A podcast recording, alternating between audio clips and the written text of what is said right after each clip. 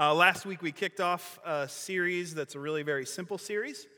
Um, it's just a three week series that we're calling Pray, Invite, and Bring. And um, as part of kicking off this series last week, uh, it's, uh, where I said it was simple, last week all we talked about was praying, just praying. And I asked, as the pastor of praise, that you would set aside time this last week and I believe that you all did. If you, if you missed it or if you weren't a part of it, that you're going to set aside time this week to really just pray over your own heart and pray over your own kind of passion and disposition to pray for yourself and to pray for yourself for three things i prayed i asked that you would pray that you would um, have a burden for somebody that god would put somebody on your heart and that you would care and that you would have a deep care for them and the lord would give you that burden I pray, I ask that you would pray that you would be led by the Holy Spirit, that He would be the one to drop that name in your heart, that He would be the one to put that face right in front of your eyes. And then after you prayed for that, that you would pray not only to be led, but that you would be bold, that you would be bold. And so that when the time comes and the Holy Spirit leads you not only in just the person, but that as He leads you in what to say and when to say it, that you would have the boldness in order to step out and actually do it, which is always the difficult part, right? Like, we can pray, we can pray in the background, but stepping out and actually doing it when the moment comes and you know that the Holy Spirit's speaking and saying, This is the time, this is when you need to step out, that you would have the boldness to be able to do that. So that's what I asked you to pray for this last week. What I ask that you would pray for this coming week is that you would pray for them. That you would pray for them to have an open heart as the Lord puts that person on your heart and you know who it is. Some of you have that right in front of you already. Some of you, you're still kind of working through that. But that as you pray for them, you would pray that they have an open heart and that they would also um, be drawn by the Holy Spirit. Here's what we know about these prayers Scripture is very clear that if we pray according to His will, we have what we ask. Friends, we know for a fact this is His will, right?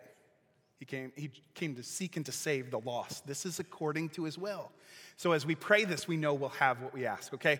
So that's what I've asked. Last week, pray for yourself. This week, coming up, I want you to spend all week, continue to pray for yourself, but pray also uh, for that person that the Lord's maybe leading you in, okay?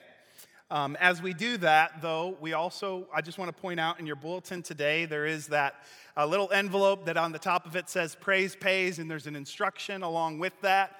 That is so that on July 8th, which we are just saying, hey, invite people on July 8th. The reason why we hit July 8th is that sometimes we say, hey, come with me someday, and someday never comes. So we wanted to make it specific, like pinpoint. With that said, it's not about July 8th.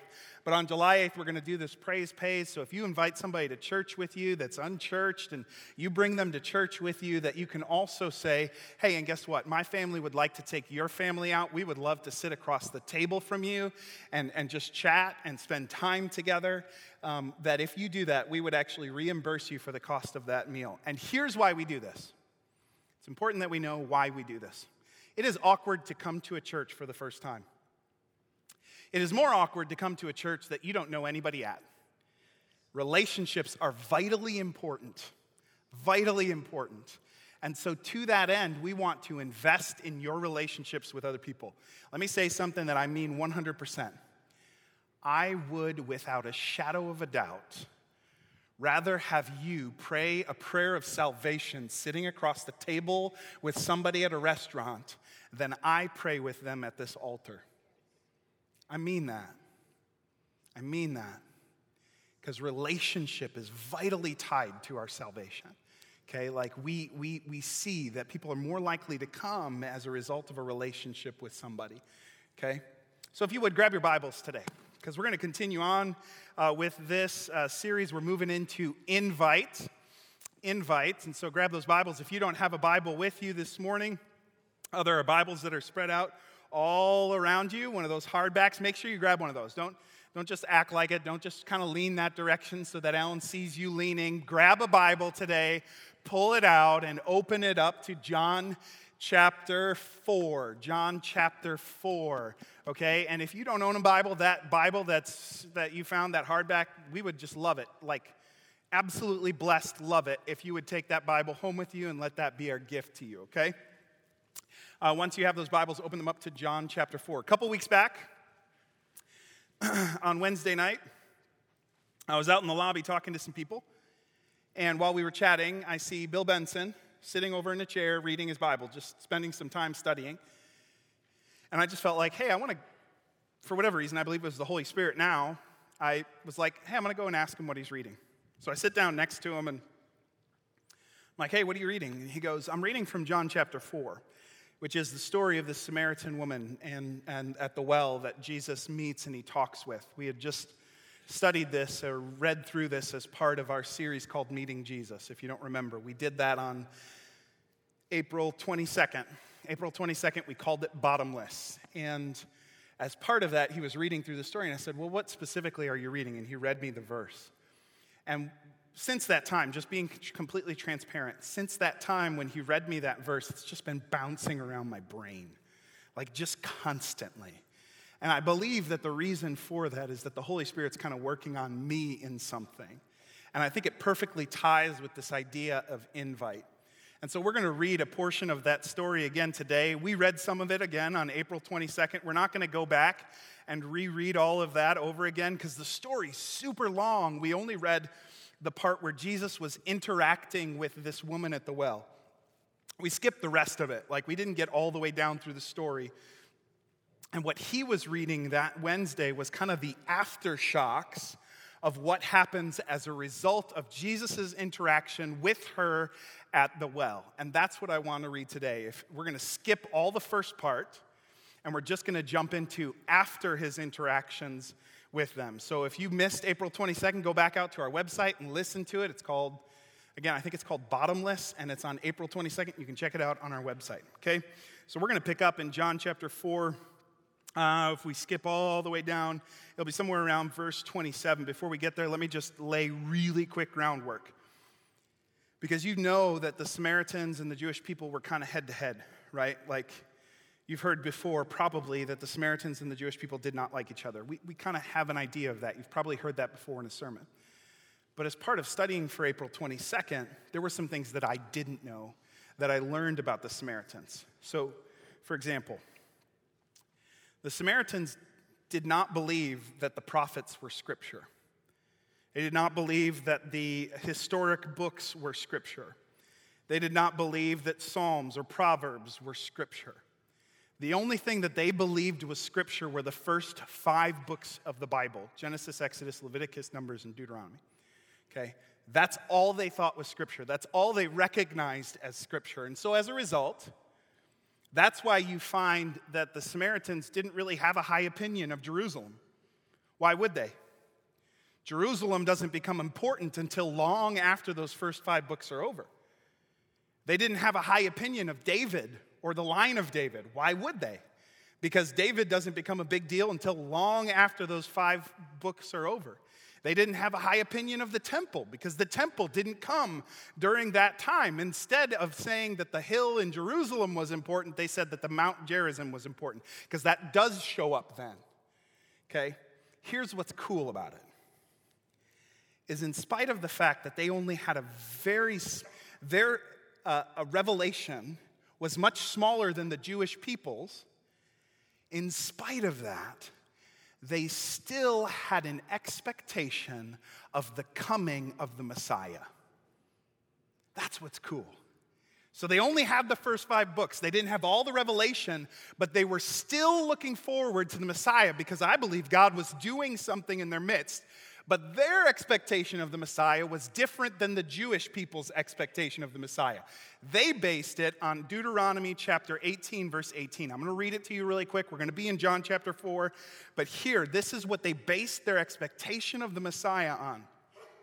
Deuteronomy chapter 18, verse 18. This is God speaking through Moses, prophesying, and saying to them, I will raise up for them a prophet like you from among their brothers.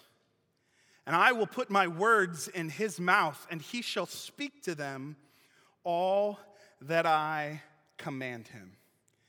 So they based their expectation of a Messiah on this verse. So they weren't expecting a king from the line of David who, were, who was going to deliver them and was going to rule. That was the Jewish people who respected the line of David and they respected the kings. The Samaritans didn't at all. And so for them, they based it on, they weren't expecting a king to rule, they were expecting a prophet to reveal. Okay, so their big expectation is when the Messiah comes, he will reveal all truth to us. Okay? So you pick up on this in this conversation that Jesus has with this woman, and this is all just setting up our verses. Back up a couple verses from where we're going to start in verse 27. Let's start in verse 25.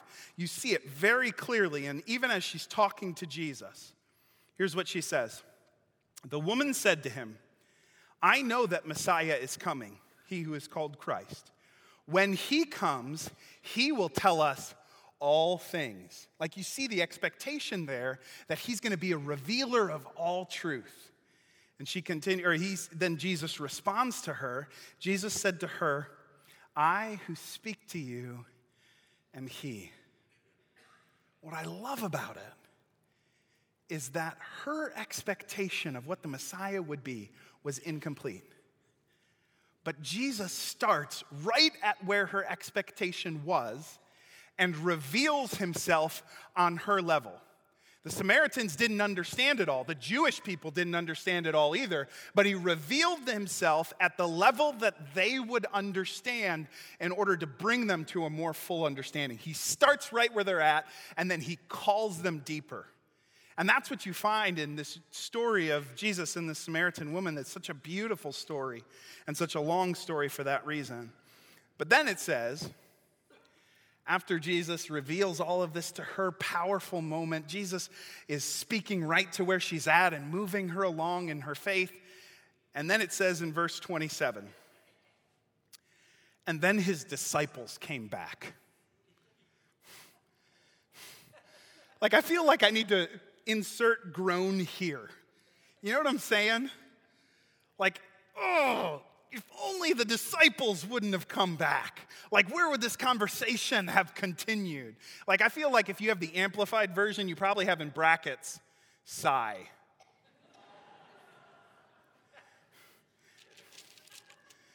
And then the disciples came back, sigh.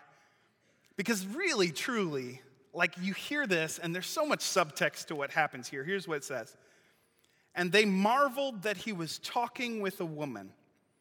But no one said, What do you seek? Or why are you talking with her? Now, this is interesting because, first off, we know that it would have been kind of scandalous for a man to talk to a woman in public alone, right? if that's not like in, uh, in public alone. In fact, there was a rabbi who said, Men should never talk to women in public, not even their wives. Right? And every woman in here needs to elbow her husband right now because you know what he's thinking. He's thinking something not good, like, I wish that were still the case. So elbow them. Anyways. So it's kind of scandalous that Jesus would be talking to this woman at this well, right? But here's the thing this is not the most scandalous thing that Jesus does in his ministry. Like, I don't think this breaks the top 10 of most scandalous things that Jesus does in his ministry. But yet, when the disciples come back, here's what it says happens that they all marvel at the fact that he's talking to this woman, this Samaritan woman, at this well.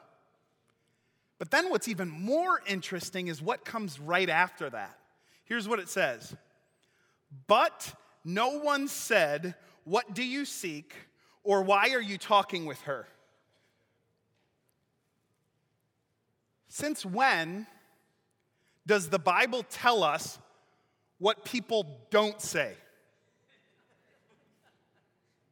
Do you know what I'm saying? Like, this seems a little out of place. Like, this may be the only place in Scripture where it tells us what they don't say. Because it says, Yet no one said to him. So, the way I read that is like, they wanted to say it, but nobody actually said it. And I wish the Bible would say those kind of things. Like, I wish I knew what Moses wanted to say to the Israelites, but never actually said. Wouldn't that be a great verse to have in there? And, and he didn't say this. I mean, they probably would have had to bleep it out. But anyways, or or or like all through scripture, like Elijah, he said some pretty rough things. Like, what if what didn't he say? But here, the disciples, it doesn't tell us what they actually said. It just says that when they get back, no one said this. okay, thanks for that insight. So, the way I read this is this that they get back, and it's like awkward pause. And here's the two things they didn't say they didn't say, What do you seek to her?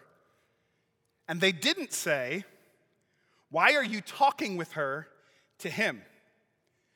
So the way I read this is this they didn't say it with their mouths, but they said it by the way that they looked.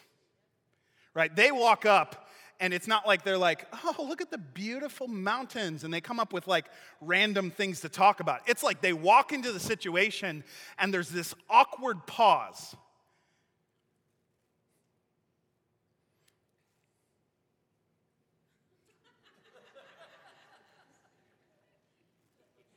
And they might not actually say it, but you know what they wanted to say, right? Like, I didn't say what I wanted to say there. The disciples were never known for tact. And so when they come into this in their awkward pause moment, it immediately translates. They might not have actually said it, but you could feel it in the, in the space. And so here's what happens immediately afterwards. Uh, so she left. So the woman left her water jar and went away. Yeah, no big surprise there, right? Like the disciples come back. Thanks a lot, disciples. And the lady heads off. Come, and he, it says, So the woman left her water jar and went into town and said to the people, Come, see a man who told me all that I ever did. Can this be the Christ? And they went out of the town and we're coming to him. Okay. This is cool. Because the first thing is her language. Come see. That exact phrase is used in John chapter 1, verse 39, when Jesus is speaking to the first disciples and he invites them to follow him. That language is used in John chapter 1, verse 46, when, when Philip goes to Nathanael and he says to him, uh, uh, Come and see the Christ. This is language of invitation. So she heads into town and it says she immediately invites people. But we don't know how she does it. Like, did she go door to door? Knock on the door. Come and see this man who told me all that I've ever, all that I've ever done. Could he be the Christ? Knock, knock, knock. Come and see this man who's told me all that I've ever done. Could he be the Christ? Does she go door to door or does she like go to the to the, to the uh, uh, marketplace and stand up on a box and say, Come and see all this man who told me all that I ever done. Could he be the Christ? Or did she just find a group of people and she goes to this one group of people and she goes, Come and see this man who's told me all that I've ever done. Could he be the Christ? And they start heading. And then another group of people's like, Where are you guys headed? Come and see this man who's told me all that I ever did. Could he be the Christ? Like, we don't know how the invitation goes out, but it does. Why? Because she had an interaction with Jesus Christ. And the very first thing that she does is she goes and she invites other people to have that same interaction with Jesus Christ. So she goes. And what I love about it is you read verse 30 and it says, What did they do? They went out of the town and were coming to him. She's got some pull. She goes into town and she tells them about it. And what do they do? Well, they come. So they do exactly what she told them to do. She invites them and they respond. She's got some pull with them. And what that makes me wonder is weren't the disciples just there?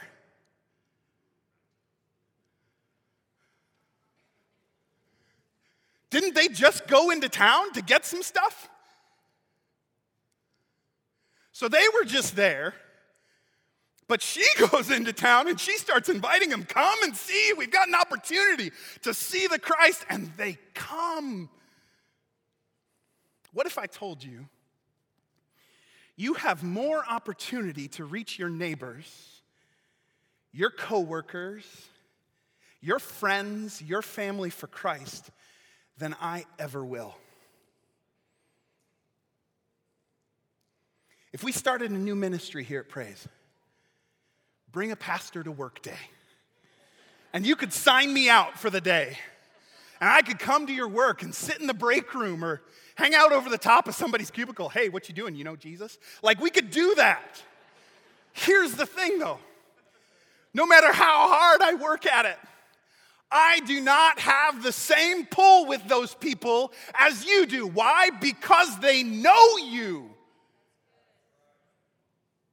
And they know who you are and they know what you're about and they've seen your life. And me, I'm just some guy. And if you bring me to your neighbor and knock on the door and say, Hey, Bob, here's my pastor, Bob's gonna be like, Okay. But if you go to Bob and you say, Hey, Bob, I've been praying for you, means a completely different thing. Completely different thing. Why? Because he knows you. The disciples were just there. And when she comes in and says, Come and see. And here's the thing sometimes we think that that actually works against us, like they know us. So we're like, Well, they know me. I can't reach them for Christ um, because uh, I've not always been the best coworker. And there was that one time I was super frustrated. And there was that one time that my leaves were on their yard, or their leaves were on my yard, or the dog was barking, or somebody left their trash can out at the end of the road. And so we think that that counts against us because they do know us. They know our history. And so we couldn't possibly be the one to bring them to Christ because they know us too well. What about this woman? Her past, super sketchy. Jesus himself said, You had five husbands, and the one you're with now is not your husband. And if Jesus knew it, do you think everybody who lived in the same town as her knew it? I. People gossip. just, just gonna leave that there. You think the people who lived in the town with her knew? You bet they did. They knew exactly who this woman is. But when she comes, what does she say? She doesn't say, Oh, come and see this guy because I'm such a great person. No. She comes and says, Come and see this man who told me all that I've ever done. She talks about her relationship with him and what he did for her. She talks about her testimony, and that word comes up later in the story, by the way. She talks about what he has done, not what she has done. Come and see him. Don't come and see me. And so we might think, okay, well, but they know our past. Yeah, that's awesome. Because they can also see Jesus Christ at work inside of you. And that's a testimony that nobody can take away from you. Do you remember when Dr. Windsor was sitting right here and he said those almost exact words? He says, Listen, your testimony is something that nobody can ever take from you. It's yours, it's real. And they can despise your words, and they can just reject your theology, but they cannot take your testimony. So use that. Here's what Jesus did for me. Let me tell you about it. Not that I'm great, but that he's great.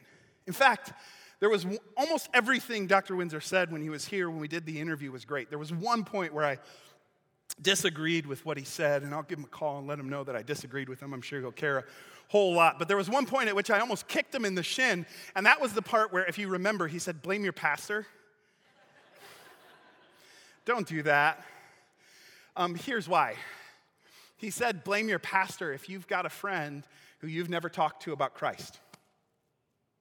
He said, Oh, yeah, my pastor is, wants me to reach you, or my pastor wanted me to tell you about Jesus. Don't do that. Don't do that. Because that makes it impersonal. And the whole point with this is that it's personal. It's our relationship connected with your relationship with Christ.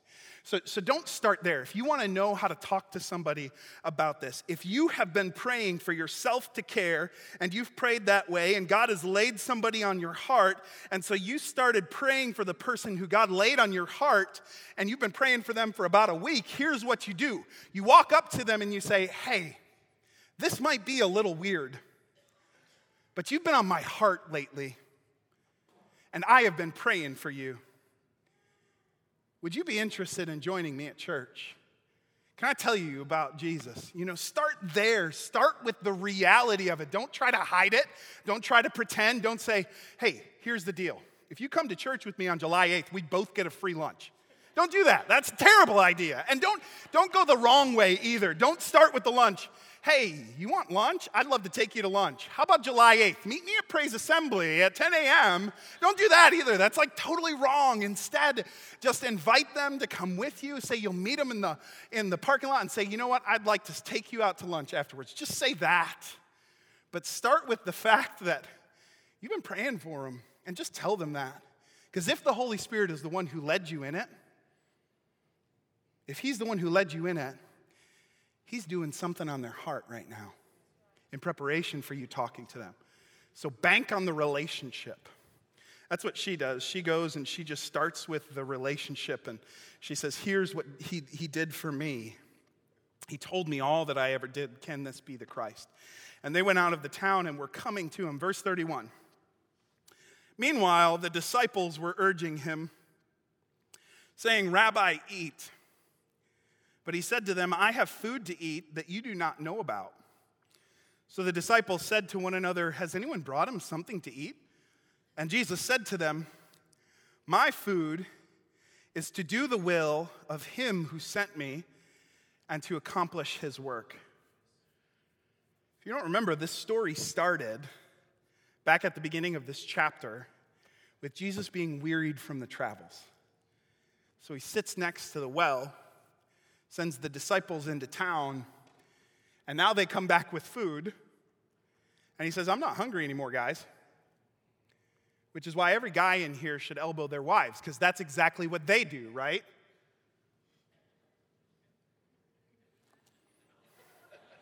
I'm not hungry anymore. Mm. So that's what Jesus does here. Thank you. Thank you. That's what Jesus does here, and here's why he says it. He says, I don't need that because I am so satisfied. He goes, Where does my satisfaction come from? My satisfaction comes from being right in the center of God's will for me. Right? He's like, I don't, I don't need food right now. Like the Holy Spirit is so heavy right now, and I'm not feeling the food.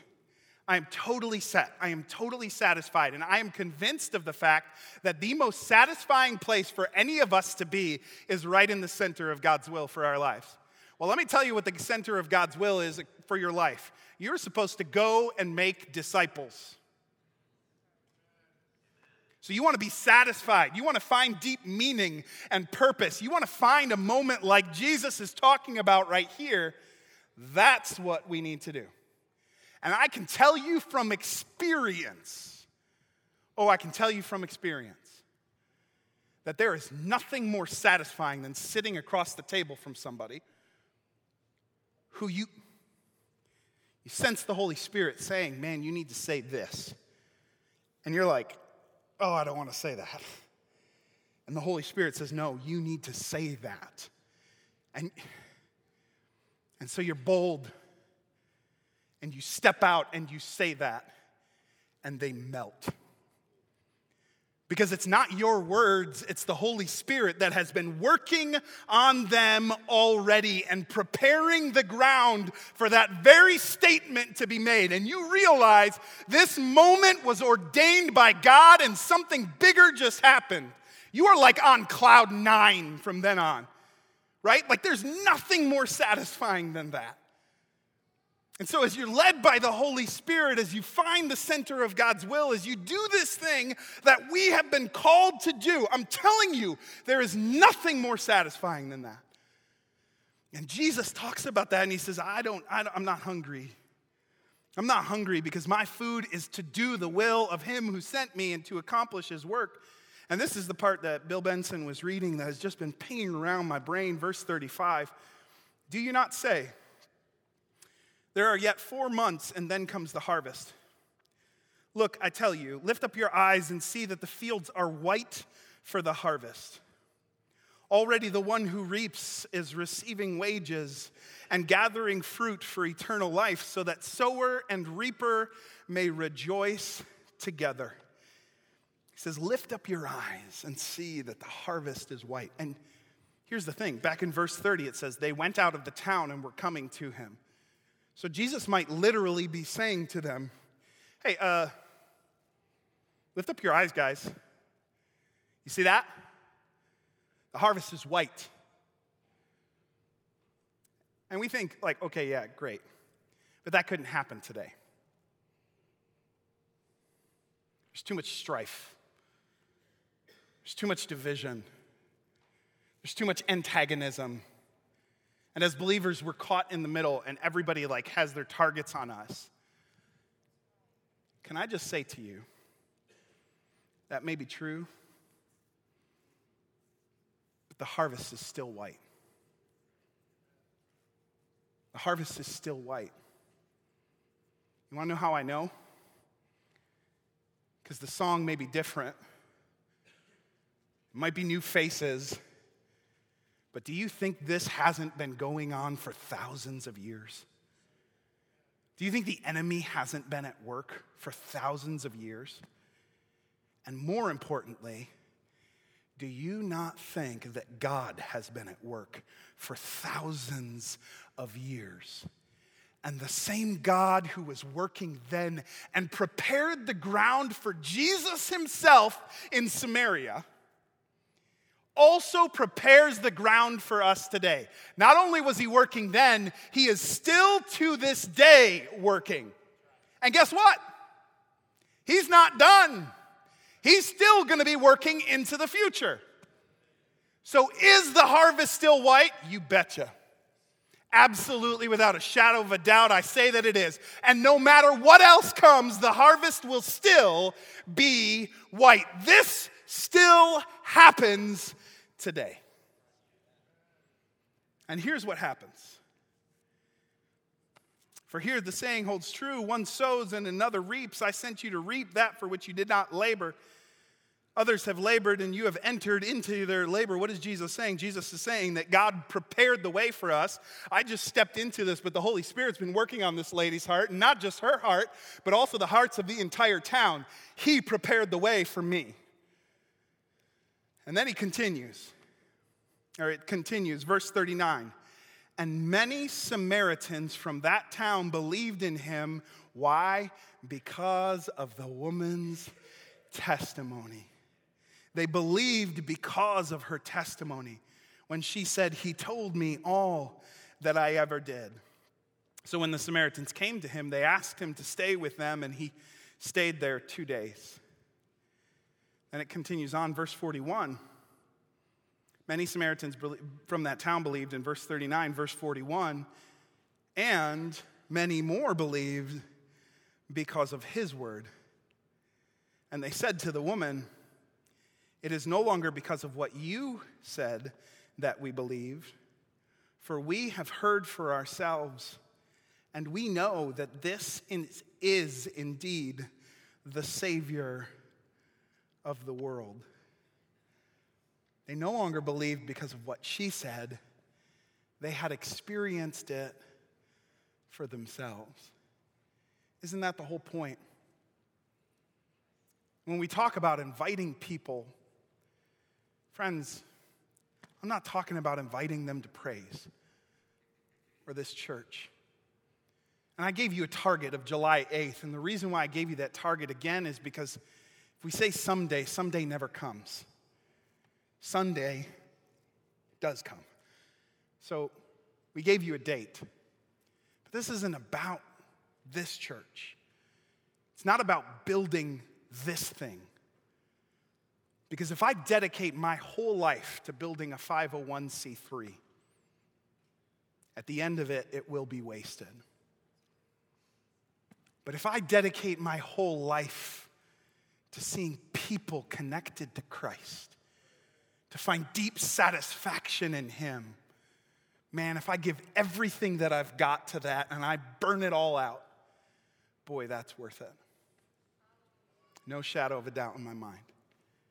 And for her, her testimony gave some of them believed because of her testimony. But then many more believed, not just because of her testimony, but because they experienced it for themselves. I want to speak to this really, really quick. Because without a shadow of a doubt, one of the most important prayers that I ever prayed was I was sitting next to my mother on a couch. You know what I told my mom?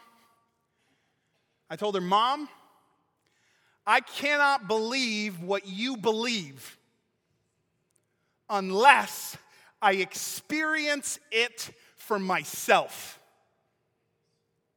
And I think that hurt for her to hear. Because I said, Mom, I can't believe just because you believe. I've got to experience Christ for myself. And I prayed that. I said, God, if you're real, show me that you're real. And He did. And I have told other people to pray that same prayer. Because if you don't believe for yourself or haven't experienced for yourself, or you only believe because your parents believe or because your spouse believes, when it comes down to it, if you have not experienced Christ for yourself, then you're missing out. You've got to experience Him for yourself. And it says that they see Him and they know Him and they recognize Him. And as a result of that, they put their faith in him and they say to her, Now we not only believe because of what you said, we believe because we have met him and we see that he truly is the Savior of the world. Man, does it get any better than that as far as a confession? The Savior of the world by the Samaritans who only had a part of the realization or the revelation. But because they met Jesus, they see it all. The Savior of the world. And again, we go, okay, okay. But that happens to Jesus. And quite honestly, man, there's, you say you want me to invite somebody who doesn't, you don't know my neighbor. you don't know my neighbor. No, but I know mine.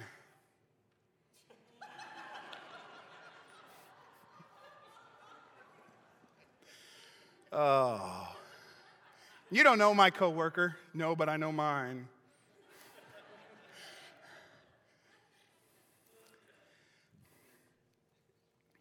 That can't happen today. And yet, you know what? Study after study say that it actually is the case.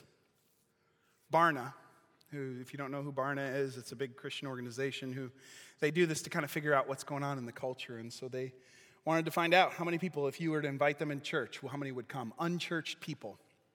So they put out a survey, tens of thousands of people, unchurched. You know what they said? Eight out of 10, 82% said if they were invited by a friend, a coworker, or a neighbor to come to church, they would come. 82%. Now, let's say that's high. Let's say they led them a little bit with that survey. I don't know. That seems pretty high. So, Lifeway also put out a survey. And they were really careful. We really want to be careful not to lead them. And they, they surveyed 15,000 you know what their survey came back and said?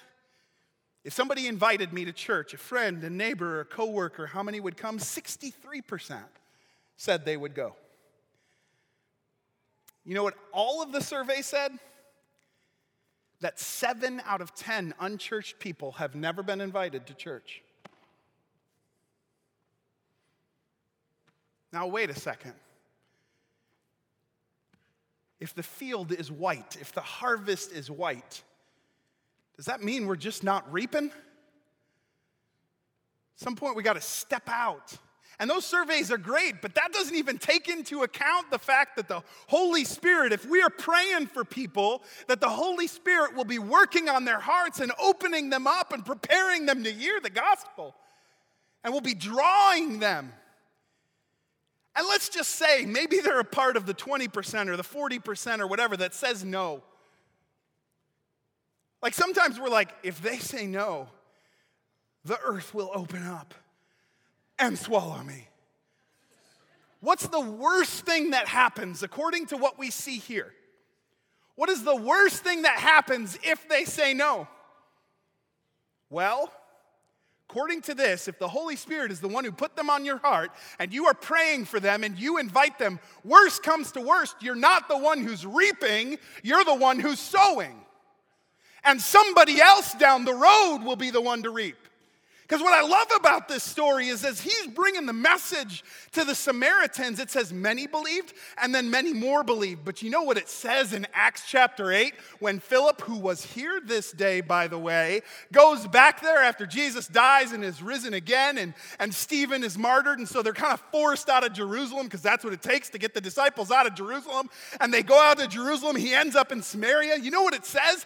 That they all heard him with one accord which means even those who were not on this day recipients of the gospel, that on that day they were.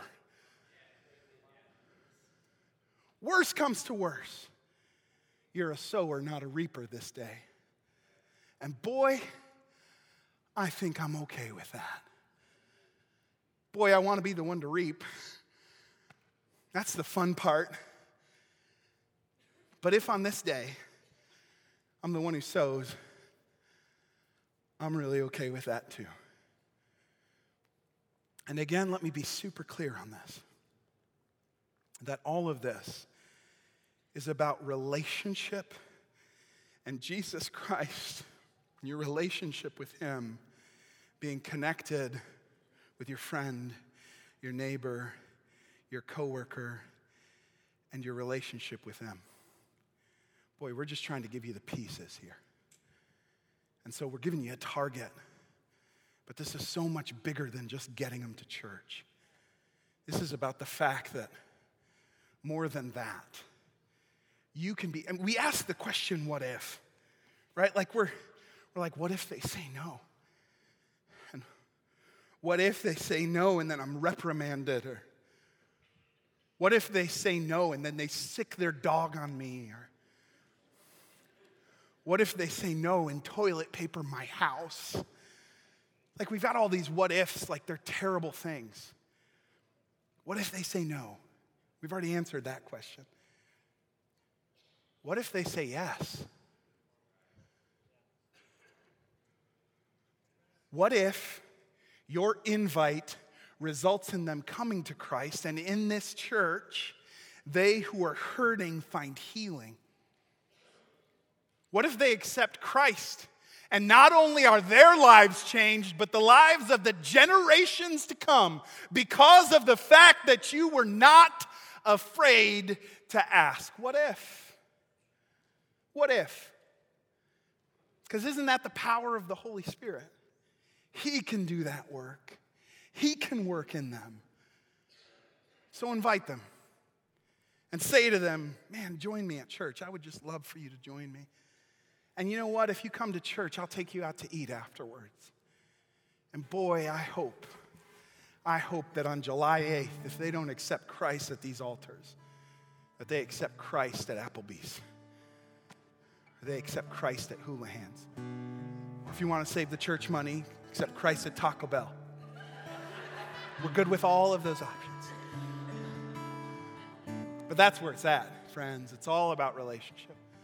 It's all about connecting them to Christ and what He can do in their lives. Would you stand with me?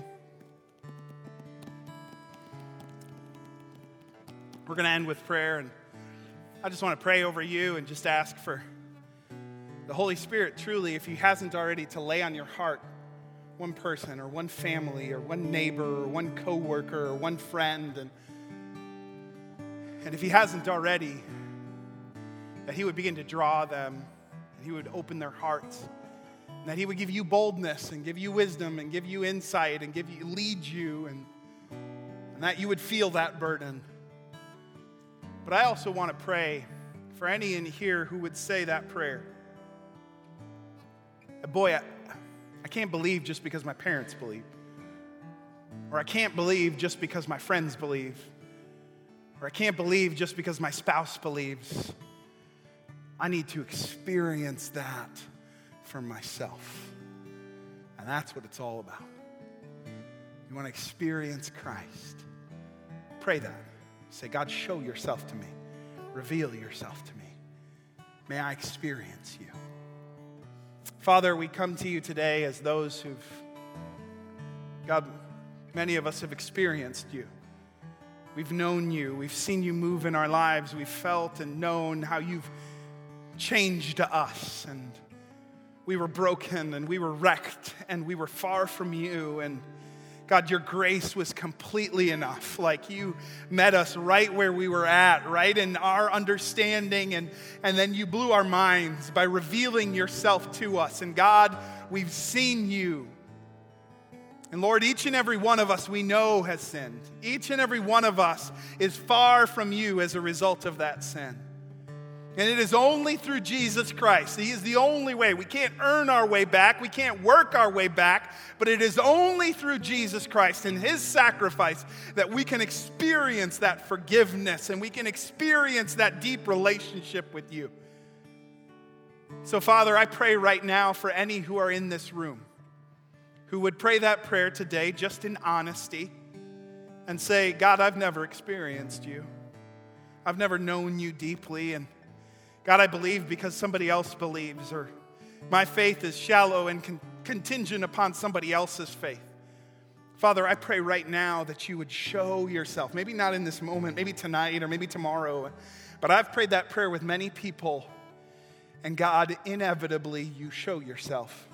Inevitably, you reveal yourself, and inevitably, they come to salvation because they themselves experienced you and saw that it was real, not because of my mom, not because of my dad, not because of my spouse, but because of who Jesus Christ is and what he does. So, Father, I pray that that prayer would be honestly prayed and that you would reveal yourself to them.